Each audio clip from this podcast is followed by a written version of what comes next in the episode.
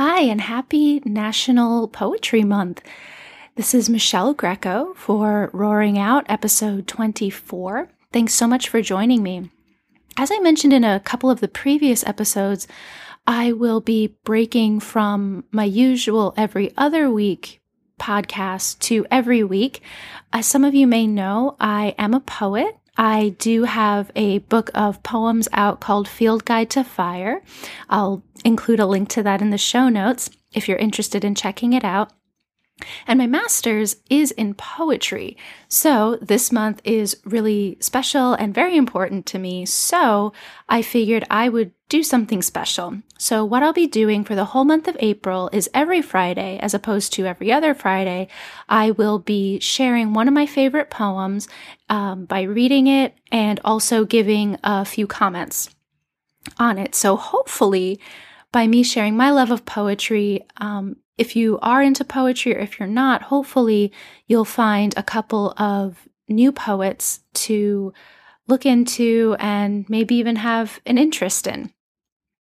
So off we go. This first poet that I'm going to introduce to you today is John Murillo. He is a Spanish poet. I first found out about him in my last semester of my master's program and since then, I've actually had the pleasure of meeting him. He's a very, very sweet man. And as you'll see from the poem that I'm going to share with you, he's also um, he's also very, very talented. So, because he's a Spanish poet, um, he does intersperse some Spanish a lot of times into his poems. The one Spanish phrase in this poem is sin vergüenza, which literally translated is without shame. Um, often, if someone is called this sin vergüenza, it's it's usually not good. It's usually someone who is not educated, or in you know American terms, is someone like without a filter, right, without inhibitions. But this one in in the particular case that Murillo is talking about here, it's really more someone who's without shame because she is around someone she's comfortable with. So I will read this poem. It's um it's three pages, so it's a little bit longer, but they, they are small pages. So thanks for hanging with me, and here goes the poem. Sin vergüenza. Para Valeria. The years spread between us like the black between stars. My cousin and me in a Chicago bar, meeting for the first time in 15 years. Business travel doing the work blood hasn't been able to. Though she doesn't believe me when I tell her, she looks the same now as she did as a teen. She tugs at my graying beard, rubs my bald head, says I've gotten old. When she was a toddler, I fed my cousin fish sticks. French fries, red Kool Aid with too much sugar. I would read to her from oversized picture books, stories where the pretty princess always endured the witch, children escaped, the line between good and wicked straight as a wand. Now I buy her booze, lots of it. We start a tab, grab a corner table, realize we now have between us one dead grandfather, two dead fathers, cancer claiming one, cirrhosis the other, alcoholics both, two bruised mothers who no longer speak, and for each of us a fistful of missteps and missed steps. We sit and drink, sin vergüenza, without shame, showing each other scars, some fresh, some familiar, every one our own. If we were a storybook, I would read us aloud. Let the world wonder how it is in these stories the damsels become dragons, apples swallow villages, and kings sprout horns. I would read us loudly, sin vergüenza, because shame is a luxury lost on the wretched, battle weary dragon slayers, knights who know to count each survival every arrow that pierced and poisoned but did not kill, all the falls, the hatchets and the hexes, count survivals, and call them blessings. Cousin, though you have been damsel, tonight you too are dragon, relentless fire, ins- insistent breath, bidding me, remember, remember, remember. Sinvergüenza, you tell me what you remember of the houses where you nightmared, the midnight scent of honeysuckle, baby powder, blood.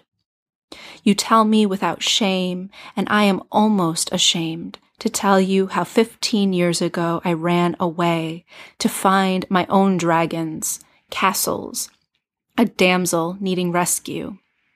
How it has taken me each season and every mile walked to arrive at this table here tonight, to drink from this very glass, to learn, after all, that my castle was fantasy, damsel memory, and Dragon was a place called home.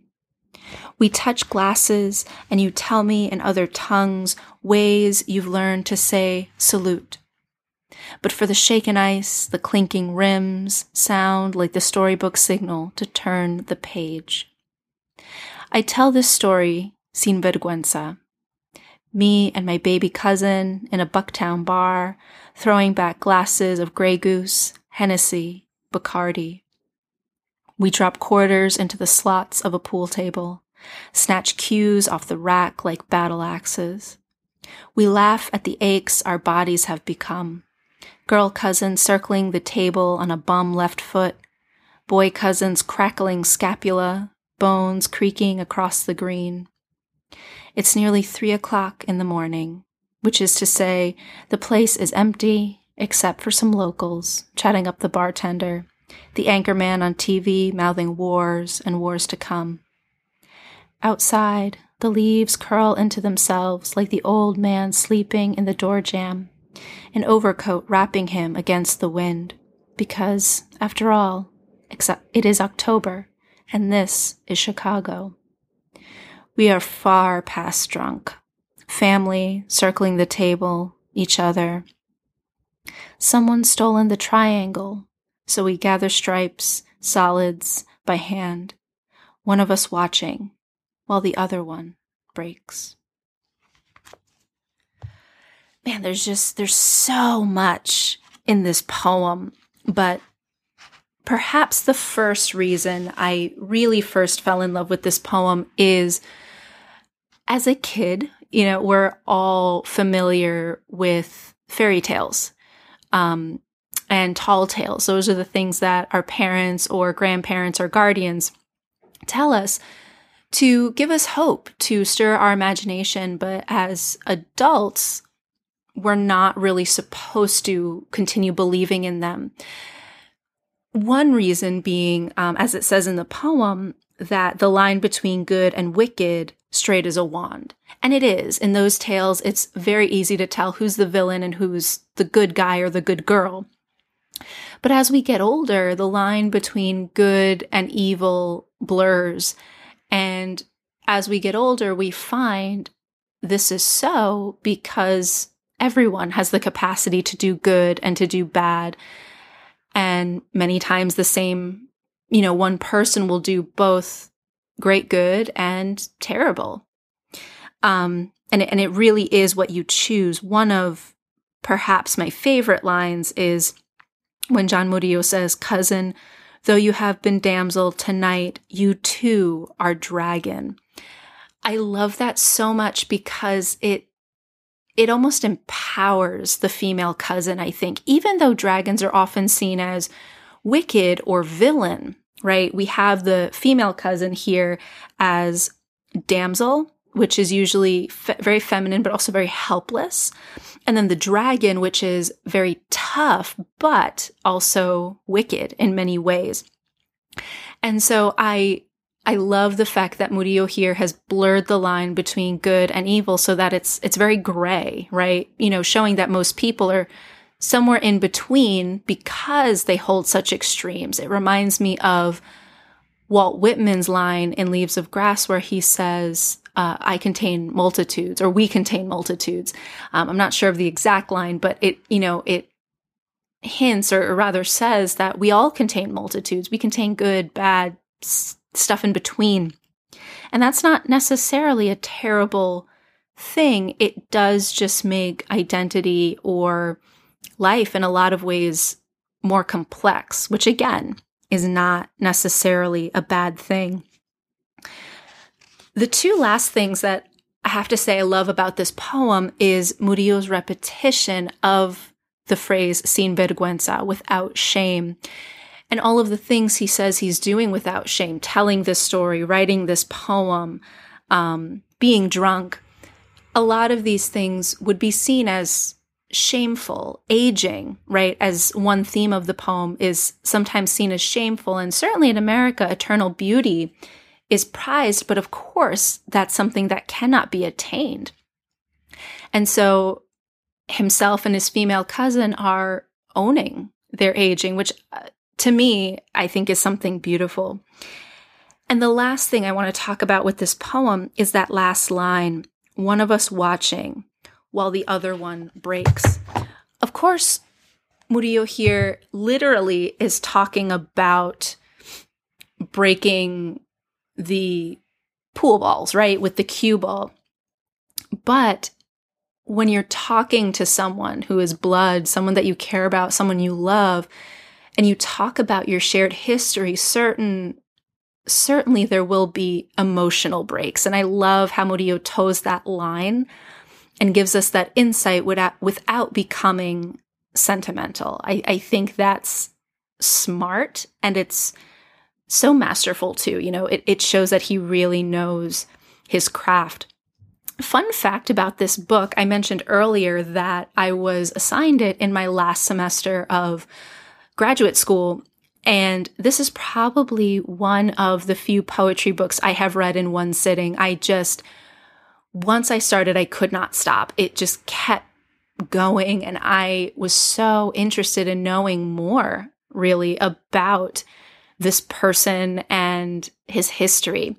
Um, I also love the fact that quite a few of his poems, like this one, where he says para Valeria, which is, you know, for Valerie in English, a lot of them are for other people in his life and I I love that. You know, it's something that I do in my own poetry. And so I get really excited when I see others do it as well to to get a glimpse really into their real lives. So that's it for today's uh, installment of Roaring Out. And I really hope you have enjoyed this poem. And I certainly hope you enjoy the other poems that I have to share with you each week in April. Thanks so much for joining me, and I'll see y'all next week.